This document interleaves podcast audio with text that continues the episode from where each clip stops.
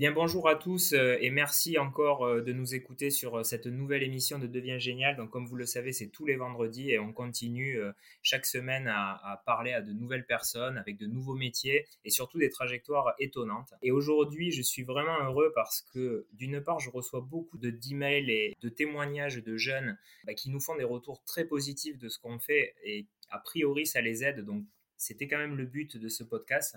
Donc continuez à nous écrire parce que ça nous encourage et puis surtout, euh, bah, quelque part, ça nous permet de valider que ça vous aide. Et puis, euh, la deuxième chose, c'est que bah, je me rends compte que j'ai quand même un entourage de gens géniaux, parce que je le savais déjà, mais c'est vrai qu'en faisant le tour de tous les gens que j'ai autour de moi, je me rends compte qu'il bah, y a beaucoup de talent. Et aujourd'hui, on va recevoir un passionné qui grimpe petit à petit, sans faire de bruit, euh, en toute humilité, mais avec beaucoup de talent. Il est connu des Pyrénéens qui courent les soirées festives, mais aussi la montagne on peut le croiser euh, dans tous ces environnements-là. Donc j'accueille aujourd'hui Coyote, qu'on connaît tous sous ce surnom, mais euh, qui s'appelle Yannick. Donc bonjour Yannick, est-ce que tu peux déjà te présenter en deux mots? Alors euh, salut Jérémy, alors déjà merci beaucoup pour ton invitation, pour ton podcast, ça c'est cool. Et voilà, c'est un immense honneur d'être avec toi. Et alors de moi c'est Yannick Le Godec, j'ai 40 ans, je suis natif de Tarbes dans les Hautes-Pyrénées et je travaille chez Safran Helicopter Engine depuis une vingtaine d'années. On s'est rencontrés euh, dans notre jeunesse et particulièrement euh, dans la voie scolaire, puisque tu étais euh, au lycée Pierre Mendès France. Alors, quel élève étais-tu à l'école? Alors, bon, élève, moi j'étais, on va dire que j'étais pas un élève très très impliqué. L'école, c'était, on va dire, c'est pas trop mon truc. En fait, voilà, je préférais, je préférais m'amuser, rigoler plutôt que travailler. Alors, c'est pas que j'avais pas de potentiel, mais c'est que j'avais pas envie d'exploiter et j'étais pas concerné du tout. Alors voilà, j'allais à l'école pour m'amuser. Voilà, niveau travail, c'était, c'était pas trop ça. Tu rêvais de quoi quand tu étais petit? Petit, euh, moi j'étais plutôt, euh, voilà, c'était euh, explorateur, aventurier. J'étais attiré par tout ça. J'étais, j'avais beaucoup d'imagination, donc j'étais beaucoup dans mes pensées et je rêvais d'aventure, je rêvais de, voilà, de tout ce genre de choses. Quoi. Tu as bien entendu eu un premier contact avec l'orientation, j'imagine. Comment tu l'as ressenti et surtout vers quoi ça t'a mené? Premier contact avec l'orientation, alors on va dire que bon, jusqu'en troisième, j'avais vraiment pas trop réfléchi à tout ça. C'est quand je me suis retrouvé au pied du mur en troisième que là j'ai pris conscience qu'il fallait que je fasse, euh, que je pense à l'avenir. Alors là j'ai commencé à chercher quelque chose qui me plaisait et malheureusement vu que je n'avais pas été très très sérieux toute ma scolarité, je me suis retrouvé, enfin quand j'ai parlé de ce que j'aimais faire, comme euh, à l'époque, moi j'aimais la nature beaucoup. J'avais dans l'idée de faire ornithologue, euh, ce genre de métier-là, euh, métier en rapport avec les animaux. mais bon, là on m'a très vite arrêté, on m'a dit, bon, vu vos résultats scolaires, il va falloir lâcher l'affaire parce que vous n'allez pas avoir les capacités. Donc très vite, on m'a coupé l'herbe sous les pieds et du coup, il a fallu que je réfléchisse à autre chose et là j'étais complètement perdu. Tu es parti dans quoi? Alors euh, du coup, ben, je suis resté un peu dans la nature, que je me suis orienté vers euh, paysagiste et pépiniériste. Voilà, c'est une école que j'ai trouvée euh, pour partir plutôt sur un BEP, car la voie générale, c'était pas pour moi. Mes résultats scolaires ne, me permettaient pas. Je suis parti plutôt pour l'orientation professionnelle, donc un BEP. Et donc je suis parti sur Tarbes pour faire un BEP pépiniériste paysagiste et donc à l'école Adriana. Donc, chose qui ne m'a convaincu par la suite. Enfin, je sais pas si je t'en si, Si, vas-y, ouais. Et, euh. du coup, tu as, tu as, après, tu as switché sur d'autres euh, formations?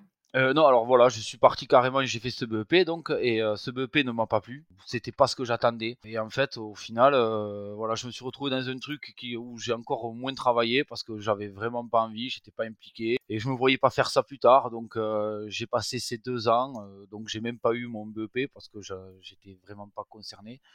Et je me suis retrouvé donc à 15, 15 ans euh, à rien faire et à chercher euh, quelque chose à faire et du coup euh, complètement perdu, ne sachant pas où aller. Voilà, je suis resté à la maison, donc c'était pas la fête chez moi parce que mes parents du coup étaient complètement perdus parce qu'ils savaient pas quoi faire de moi. Donc là, cette année-là, j'ai fait quelques petits boulots à droite à gauche pour tester. Alors j'ai travaillé notamment chez, chez Grimaud, chez Montfort, vers chez moi où là, je me suis rendu compte que ben, c'était pas ça non plus et que là, je partais, j'étais en train de m'égarer complètement. Bon, parce que voilà, il faut dire que moi, à cet âge-là, je pensais à m'amuser, à rigoler, l'école, c'était, je mettais tout de côté. Mmh. J'étais vraiment pas quelqu'un de, voilà, j'avais des capacités, mais je, voilà, c'était pas mon truc. Cette année-là, j'ai là j'ai pris une claque et je me suis rendu compte que ouais, l'avenir allait être difficile si je continuais à, prendre la vie comme ça. Après cette année un peu euh, cette année à rien faire ou à faire quelques boulots, je me suis rendu compte qu'il fallait que je m'y remette. Et grâce à mon père là, j'ai eu une seconde chance, c'était de partir sur un autre BEP en alternance pour euh, faire le même travail que lui, tourneur-fraiseur. Il m'avait trouvé une école euh, qui était sur Pau et où là j'avais l'occasion de recommencer un BEP pour faire tourneur-fraiseur. Et donc, tu, rentres sur le marché de l'emploi sur ce métier-là? Voilà, alors là, je rentre, je passe un concours d'abord euh, à l'école euh, de Borde pour, euh, parce qu'ils sélectionnaient le nombre d'élèves. Donc là, je ne sais pas si c'est la trouille de me retrouver à la rue sans rien. Je me suis remis à bosser là quelques, quelques mois. Donc là, j'ai été pris dans le concours et là, je rentre en apprentissage. Je trouve une petite boîte à Pau qui s'appelait Armal et donc je commence mon BEP chez eux. Donc là, c'était très difficile parce que j'avais pas le permis. Donc je devais aller à Pau euh, à l'école et à Pau au travail. Et là, euh, donc j'ai connu un peu euh, prendre le bus, me lever à pas d'heure pour me retrouver à, marcher l'hiver, à faire des kilomètres à pied pour aller au travail. Enfin, vraiment, j'ai attaqué dans le monde du boulot par de grosses galères. Mais bon, je savais que c'était ma dernière chance, donc j'ai persévéré et petit à petit, voilà, j'ai fait mon BEP. Et à l'école, donc, je sors, je sors troisième de ma classe. Parce que comme quoi, quand j'avais envie, euh, j'y arrivais. Mais bon, il fallait trouver. Voilà, il fallait trouver. C'est ça. En fait, il fallait la révélation un peu. Donc là, euh, là, les choses s'enchaînent plutôt bien puisque suite à ce BEP, euh, à l'époque Turbomeca, puisque maintenant c'est Safran Helicopter Engine, Turbomeca donc m'appelle. Je fais partie des cinq premiers de la classe. Ils me proposent de faire le bac pro en apprentissage chez eux. Donc là, forcément, la grosse opportunité, c'est quand même une des meilleures boîtes du coin. Donc pas de problème. Et là, je pars pour faire mon bac. Et donc je rentre à Turbo en apprenti pour le bac. Et il y avait une promesse d'embauche à, la sortie. Forcément, mes, mes petits efforts sont récompensés. Et donc je passe ce bac plutôt bien. J'apprends, je découvre notre rapport avec l'école, puisqu'on est dans un milieu professionnel. Toutes les matières que je reprends, elles sont présentées différemment par des professeurs. Euh, enfin, je sais pas, il y a un rapport plus professionnel avec, euh, avec les concret. Donc, euh, plus concret. Donc, on se sent énormément respecté, énormément encouragé. donc on parle d'homme à homme, donc ça, ça, fait la diff. moi j'ai ce souvenir, avant de rentrer en classe, on avait une machine à café, on se boit le café avec les professeurs comme si on était au travail et puis on rentre en classe. Quoi. C'est le monde change et effectivement tout devient plus intéressant. Là, j'ai affaire à, par exemple, un prof d'histoire aussi que j'ai un souvenir qui nous raconte l'histoire, euh, un passionné. Euh, ça change complètement du collège où on nous barbe et euh, où on en a marre. On, on, a, on écoute pendant trois heures avec un stylo à la main sans savoir ce qu'on nous dit. Bon, là, le mec nous raconte des histoires, il est complètement passionné. Donc, en fait, je reprends du goût à, étudier, à travailler. Et ça paye encore puisque je sors mention bien et je suis donc embauché derrière. Alors, tu rentres chez Safran, qui est euh, une très très grosse entreprise hein, euh, française. Euh, est-ce que tu peux nous raconter ton évolution jusqu'au poste que tu occupes aujourd'hui, donc en gros les, les 20 années que tu as passées dans cette entreprise? Je travaille sur une ligne, alors je fais mon apprentissage sur cette ligne, je suis embauché aussi sur cette ligne. Et là, sur cette ligne, il y a plusieurs postes et plusieurs machines, et petit à petit, eh je change un peu de poste. Je, me, je commence, je suis équilibreur, je finis, euh, enfin, je, passe tourneur, un peu fraiseur, foreur, puis rectifieur. Donc en fait, euh, j'apprends un peu sur euh, toutes les machines. Alors je commence aussi en manuel pour finir sur des numériques, enfin en conventionnel pardon, pour finir sur des numériques. Donc à chaque fois on apprend un nouveau métier parce que même si c'est sur le même endroit, les machines changent, les façons de travailler changent. Et bon voilà, c'est enrichissant. Et puis après, j'occupe un poste en 3-7, donc euh, ça aussi un, énorme avantage financier. C'est pour ça aussi que je j'aurais pu peut-être changer de ligne, voir euh, encore autre chose, mais bon, euh, le poste en 3-7 m'a plu parce que ça me laissait beaucoup de temps libre. Pour moi, c'était parfait, quoi. Et voilà, après, bon, maintenant, je forme des, jeunes. voilà, il y a ce côté-là quand même qui est très intéressant, quoi, la transmission. Et, et, concrètement, en fait, tu travailles sur quel type de pièces chez Safran? Alors en fait, on fait tous les arbres, parce que alors nous, c'est les moteurs d'hélicoptères, et en fait, on fait tous les arbres qui tournent à l'intérieur des moteurs d'hélicoptères. Tous les arbres qu'il y a, dans, dans, les moteurs. Au début, j'étais au début de la chaîne de production, c'est-à-dire au début, on fait de l'ébauche, on commence à, fabriquer, à dessiner les profils des pièces. Puis petit à petit, euh, j'ai goûté au forage, ou alors là, je, pareil, j'ai fait tous les perçages qu'il y a dans tous les arbres. Puis maintenant, c'est la rectif, donc c'est la finition. Donc là, on travaille sur des côtes au, des côtes au centième, au micron, euh, avec énormément de précision, parce que bon, plus la pièce avance, et plus elle prend de la valeur ajoutée. Et petit à petit, voilà, plus on progresse, et plus on arrive sur les, phases de finition. Et là, ça devient intéressant parce que là, c'est on transpire quand on fait des pièces des fois parce que c'est c'est chaud quoi. Faut pas faut pas se rater et voilà, faut bien maîtriser ces, ces, machines outils quoi. Alors tu l'as dit, tu, avais besoin de temps parce qu'à côté de ça, tu es un passionné. Tu touches un peu à tout, tu fais de la musique, du dessin, du sport, mais tu vas accrocher particulièrement avec la photographie. Alors comment ça a commencé? Ça commence. alors en fait, j'ai toujours été un peu artiste depuis tout petit. Alors je dessinais beaucoup. Et en fait, eh c'est quand j'ai fait mon bac pro que je suis rentré dans cette école, euh, cette école, ce CFAI à Tarbes, où j'ai eu des professeurs incroyables, et notamment un professeur qui m'a fait avoir un peu confiance en moi au niveau artistique. Parce que c'était quelque chose, je savais que je l'avais au fond de moi, mais je j'en avais un peu honte. Je sais pas comment dire, c'est, peut-être bête, mais j'en avais un peu honte, je l'assumais pas. Je trouvais que c'était pas, ça le faisait pas quoi. Alors euh, je me le cachais un peu, je n'osais pas y aller à fond dedans. Et cette personne-là m'a appris à avoir confiance et m'a appris à essayer de révéler les choses. Ça m'a débloqué. Et donc, c'est pour ça qu'à 25 ans, euh, après ce bac pro, là, je me suis mis à toucher un peu à tout. La musique et, euh, un peu la photo. Du coup, euh, c'est vrai que j'ai trouvé un second souffle et je me suis vraiment éclaté. J'ai senti que c'était quelque chose qui était vraiment fait pour moi. Ça me permettait de me vider parce que j'avais énormément besoin de me défouler. Alors autant sportivement que psychologiquement. Et psychologiquement, la photo, la musique, tout ça, ça a été un second souffle. Quoi. Ça m'a vraiment fait un bien fou. Et donc la photo, alors euh, le problème avec la musique, c'est que j'étais dans un groupe, donc on est, on est tributaire des autres. Et les choses n'avançaient pas au rythme que je voulais tout le temps. Et c'est vrai qu'en parallèle, quand je faisais de la photo, j'étais livré qu'à moi-même. Et là, j'étais très content parce que j'avais des choses avancées à mon rythme à moi. Et il n'y avait rien qui me freinait il y avait que ma motivation pour me faire avancer. Enfin, je sais pas si je m'exprime bien, mmh mais et en fait la photo j'ai goûté parce que j'aimais beaucoup l'astronomie, euh, tout ce qui est ciel étoilé, l'espace, ça m'a toujours attiré, ça m'a ça a toujours éveillé ma curiosité. Et en fait, quand j'ai lu beaucoup de livres et tout ça là-dessus, et en fait j'ai vu qu'avec un appareil photo, on pouvait arriver à capter des choses incroyables euh, dans le ciel, euh, et, et ça, ça m'a fasciné. Et c'est pour ça que j'ai acheté un premier appareil photo, c'est pour me tester et faire de l'observation astronomique en fait à la base. Alors pour, moi, pour ma part, je découvre euh, il y a quelques années euh, une nouvelle page de Facebook euh, qui se crée et qui se nomme Chronique d'un chasseur d'images. Donc je découvre finalement que tu fais de la photo, je suis assez soufflé.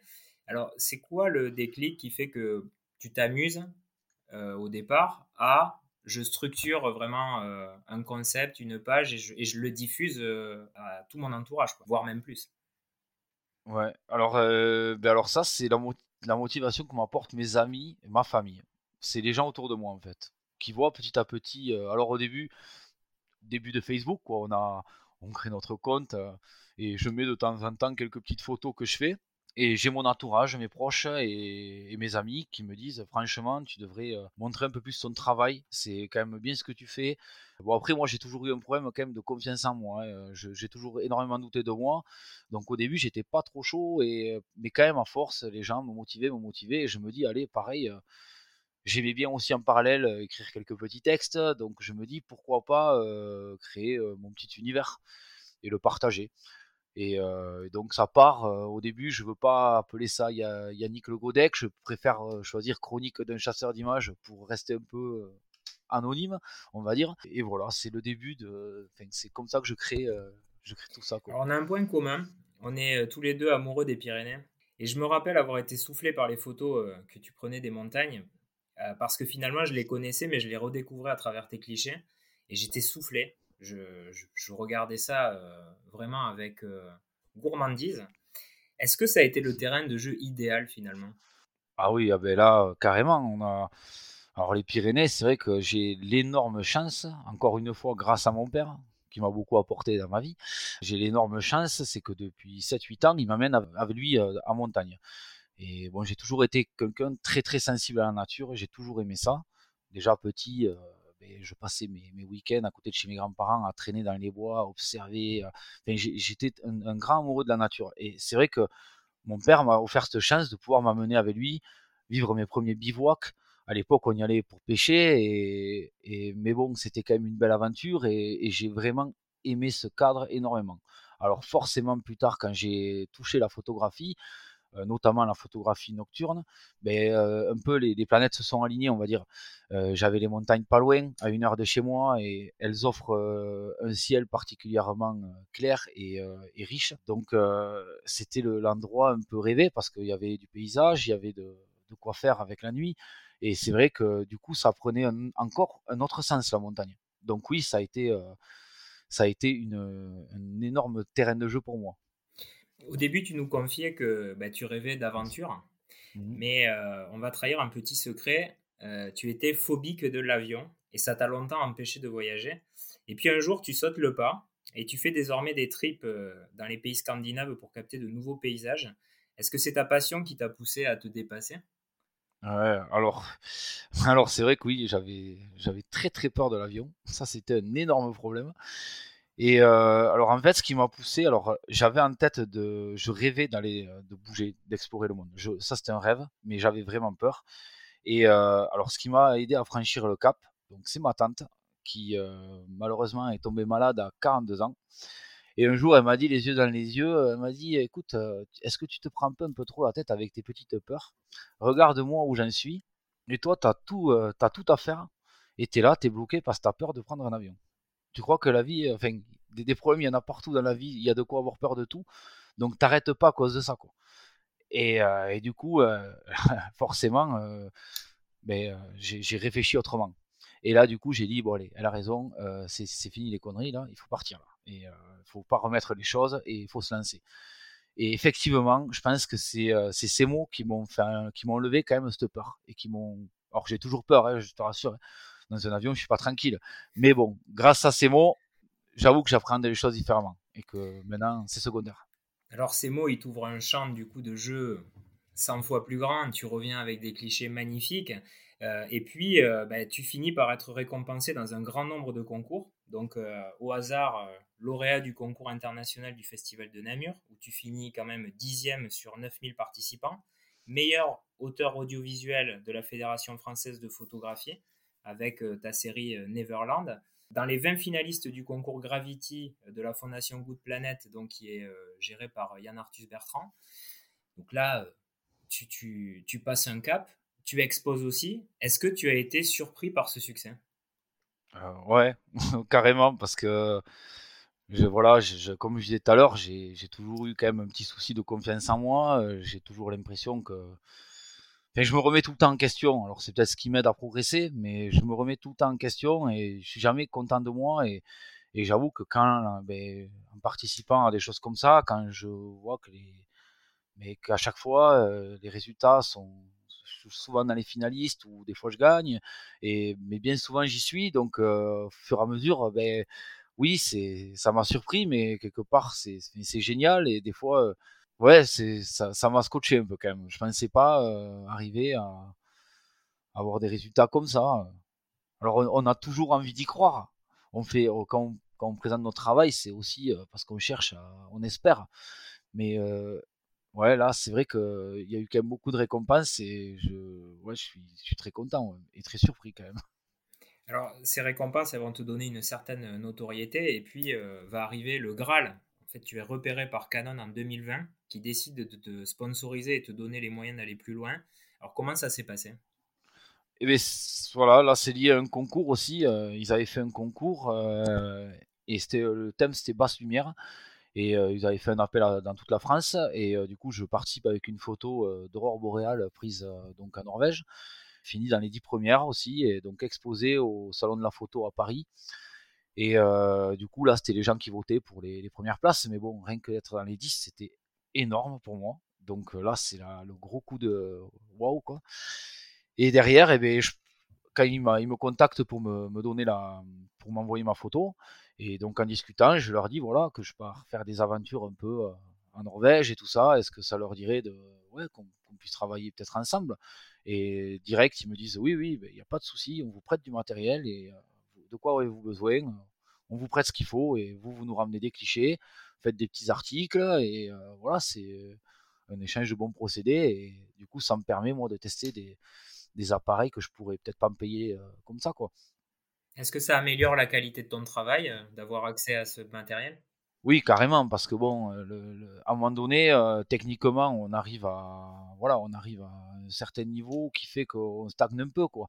Et là, après, il y a des choses, ça va se jouer par la qualité du matériel, parce que plus le matos est récent, plus les, plus les, spécificités techniques sont intéressantes, et on peut faire des choses, surtout en photo de nuit, comme j'ai l'habitude de faire, où on a besoin d'avoir des machines quand même de compétition et et c'est vrai que Canon m'a permis d'utiliser, d'avoir accès à, à ce matériel-là de, très grande qualité. Quoi.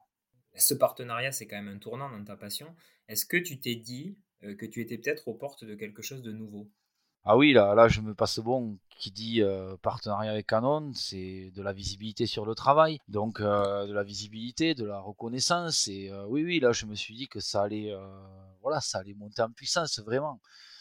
Et puis pour moi, c'était un objectif à atteindre parce que clairement, vivre de la photo, c'est très très compliqué. Moi, c'était un peu ce que je visais, c'est-à-dire arriver à, déclencher un partenariat avec une, une, marque comme ça pour pouvoir mener à bien mes, mes idées photos de photos quoi. Oui, là c'est carrément c'est un tournant parce que du coup ça fait trois quatre fois que je pars faire des aventures dans ces pays-là et à chaque fois je suis je suis accompagné avec Canon, c'est quelque chose, quoi. Pour moi, c'est un confort, c'est génial, quoi. Et c'est un objectif pour toi de, de, vivre un jour de la photographie? J'aimerais, forcément. Mais c'est vrai que dans ce milieu-là du paysage, c'est très délicat parce qu'on est énormément de photographes et il faut vraiment sortir du lot. Alors, euh, moi, je me dis que faut persévérer, faut persévérer, faut se donner les moyens et peut-être que un jour, euh, petit à petit, je, suis de plus en plus connu. j'ai accès à des festivals que je dont je n'avais pas accès avant.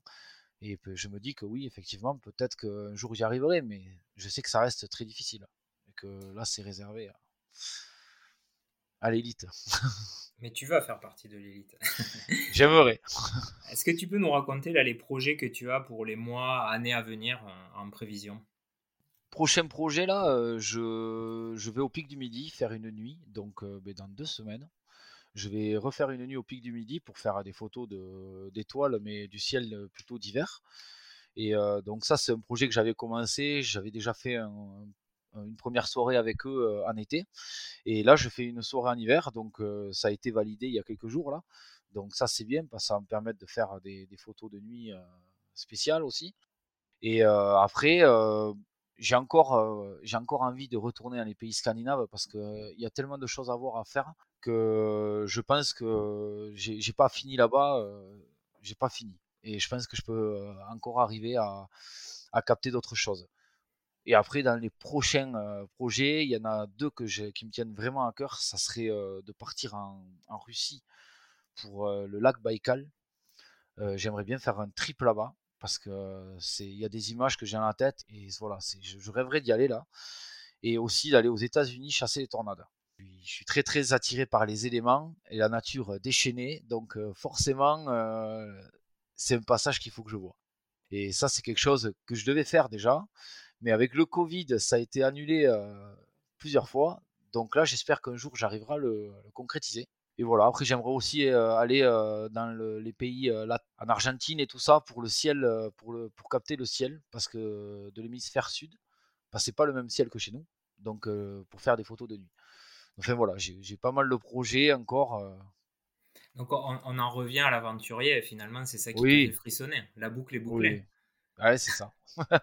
ça. On peut dire ça, c'est ça. C'est un besoin. Alors, je sais aussi que tu fais des prises d'images vidéo. Est-ce que euh, la vidéo, c'est quelque chose euh, qui pourrait aussi t'intéresser euh, est-ce que ça pourrait être une nouvelle discipline ben, Effectivement, en fait, j'ai l'impression que petit à petit, il y a tout qui se met en place dans ma tête et dans mon petit univers. C'est qu'en fait, j'ai fait beaucoup de musique, beaucoup d'images, et je pense qu'en fait, tout ça, ça va se mélanger à un moment donné j'ai testé la vidéo et effectivement, je m'éclate, je m'éclate complètement avec la vidéo. C'est quelque chose que, que j'adore. Donc déjà, j'adore le cinéma à la base, j'adore les films, j'adore les documentaires. J'ai toujours été fasciné par tout ça et j'avoue que d'avoir testé un peu, ça me plaît énormément. Et donc je pense qu'un jour, il va falloir que j'arrive à mêler toutes ces choses pour arriver à réaliser quelque chose, des films, réaliser de la musique aussi qui va avec les films. Je pense que tout ça, je pense que tout ce que j'ai dans le ventre, ça va se rejoindre à un moment. Je je sais pas si tu vois ce que je veux dire. Ouais, moi j'ai une intuition, mais je sais pas. Justement, je vais te poser la question parce que ça m'intéresse. C'est que aujourd'hui, c'est vrai que tu as beaucoup, euh, beaucoup fait de prises de vue sur des paysages, mais tu aimes aussi beaucoup les gens. Tu t'intéresses beaucoup aux gens. Est-ce que demain, euh, ta, ligne de vie, c'est pas aussi de faire du reportage, d'aller à, à, la rencontre de culture et finalement de, de mêler un peu cette capacité à d'angle de vue à la rencontre avec l'autre Peut-être. C'est effectivement, peut-être. Parce que c'est vrai que j'aime beaucoup, ouais, quand, je, quand, je, quand je bouge, j'aime beaucoup rencontrer euh, les gens. J'ai toujours eu euh, voilà, une alchimie aussi avec les gens. Et c'est vrai que peut-être que tout va se mettre en place à un moment donné. Et euh, moi, les idées vont pas me manquer à ce niveau-là, je pense. Et puis à la base, j'aime créer. Donc, si je peux arriver à coordonner tout ça, ça peut être génial, je pense. Est-ce que tu pourrais donner un conseil ou une astuce euh, pour les jeunes qui nous écoutent et, qui voudraient suivre ton exemple? Moi je, dirais qu'en fait, il faut croire en ce qu'on fait. Alors, euh, c'est bien de douter. Il faut pas trop douter non plus parce que des fois, on se parasite. Mais il faut quand même croire en ce qu'on fait. Et il faut se dire qu'en fait, euh, tout est faisable. Dans la vie, ne faut pas avoir peur de l'échec parce que je me suis planté plein de fois. La preuve est dans mon parcours. Hein. Au début, ça a été euh, une succession de ratés. Mais bon, finalement, c'est ce qui a fait euh, qu'aujourd'hui, je me sens épanoui et heureux. Et euh, ces ratés m'ont appris aussi. Et je pense que voilà, on, s'enrichit avec l'erreur, avec l'échec, et il faut pas en avoir peur. Maintenant, il faut voilà, il faut, toujours rebondir. Il faut, faut jamais se, retrouver à terre. Il faut se relever, il faut rebondir. Et dans tout, dans la photo, voilà, c'est faut, faut viser comme on dit, il faut viser, euh, faut viser la lune. Au pire, on tombe dans les étoiles, c'est ça? Ouais. Et est-ce qu'il faut oser montrer, montrer son travail aussi? Parce que c'est souvent l'étape la plus difficile. Mais en fait, c'est ça, c'est le, le, truc de la confiance. Moi, je sais que j'avais peur et finalement, euh, maintenant que je regrette pas de l'avoir fait. Et si je m'étais écouté moi, j'aurais mis des années à le faire et j'aurais raté des choses. Et en fait, voilà, à un moment donné, il faut se lancer. Après, euh, encore une fois, on commence tous petits moi, les premières photos, quand je les vois, elles me font rire. Mais maintenant, euh, voilà, on commence tous petits. Et puis, euh, petit à petit, on, s'améliore, on progresse. Et, c'est vrai que de montrer les choses aussi, ça, ça amène la critique. Et la critique, ça peut être constructif, ça peut aider. Avant de se quitter, j'avais envie d'évoquer un, dernier sujet. Euh, cet été, j'ai eu la chance de participer avec toi à, à, une petite épopée dans nos montagnes où on a été faire une soirée sur les étoiles. Euh, et il y avait beaucoup d'enfants et tu les as captivés avec le ciel étoilé où tu leur as raconté euh, bah, les différentes euh, constellations, etc. Est-ce que c'est quelque chose qui te fait frissonner aussi, cette partie, on va dire, d'astronomie? Tu en parlais un peu, mais très succinctement. Oui, oui. Ah, j'ai toujours été voilà, un rêveur. Hein. Donc les étoiles, forcément, ça fait rêver. Et puis bon, quand... c'est vrai que c'est hyper intéressant. C'est à l'origine de tout. Donc quelque part, euh, j'ai toujours été aussi très curieux et ça, moi, ça me, voilà, ça éveille ma curiosité de savoir qu'est-ce qu'il y a là-haut. C'est tellement immense. Et, et, en fait, quand on peut voir des choses, c'est, je me dis, ça nous dépasse en fait. Et c'est vrai que l'astronomie, ça a toujours été quelque chose qui m'a énormément attiré. Et, et, euh, c'est vrai que cette soirée-là, euh, t'en parles. ce qui était magnifique aussi, c'est le partage, la transmission. Je voilà, j'allais le dire. Ça, c'était, euh, c'est euh, le, cadeau, c'est la cerise. C'est le cadeau euh, de, mon travail, de m'intéresser à ce genre de choses, de pouvoir le transmettre. C'est, quand même, quelque chose de magique. De voir les gosses, les yeux grands ouverts, en train de se poser des questions. C'est, je trouve que ça, c'est, c'est génial. Tu vois, tu sais que j'ai une petite fille, et c'est vrai que si j'ai bien un rêve, j'aimerais qu'un jour, voilà, pouvoir lui transmettre ma passion pour tout ça, la photo, le voyage, l'aventure. Et euh, c'est vrai que maintenant, depuis qu'elle est là, je fais les choses en me disant, euh, il y a un autre but. Un héritage. un héritage à donner. Voilà. En tout cas, je te remercie beaucoup pour ce témoignage euh, qui, je suis sûr, va intéresser beaucoup les auditeurs. je les encourage d'ailleurs à visiter ton site qui est yannicklegodec.com. je le mettrai aussi en ligne quand on diffusera justement cet épisode. Écoute, moi j'ai surtout envie de te voir continuer à progresser parce que c'est vraiment super. Déjà, on sent vraiment la passion et puis surtout il y a la qualité derrière parce que vraiment j'encourage les gens à regarder. C'est vraiment un super beau travail. Donc vraiment plein de belles choses. Et puis bah, j'ai hâte qu'on retourne un peu en montagne pour s'amuser quoi. Ah bah oui, en tout cas merci beaucoup. C'est vraiment cool. Et oui, ben on, va, on va y retourner. Très vite. Elles, elles, sont là, elles, ne bougent pas. Donc... Puis on va retourner aussi un peu en soirée, maintenant qu'on va pouvoir. Hein. ouais. bon, ben, je te remercie beaucoup. Et puis, ben, je vous dis tous au revoir et, et à très vite, comme vous le savez, tous les vendredis pour, pour de nouveaux échanges.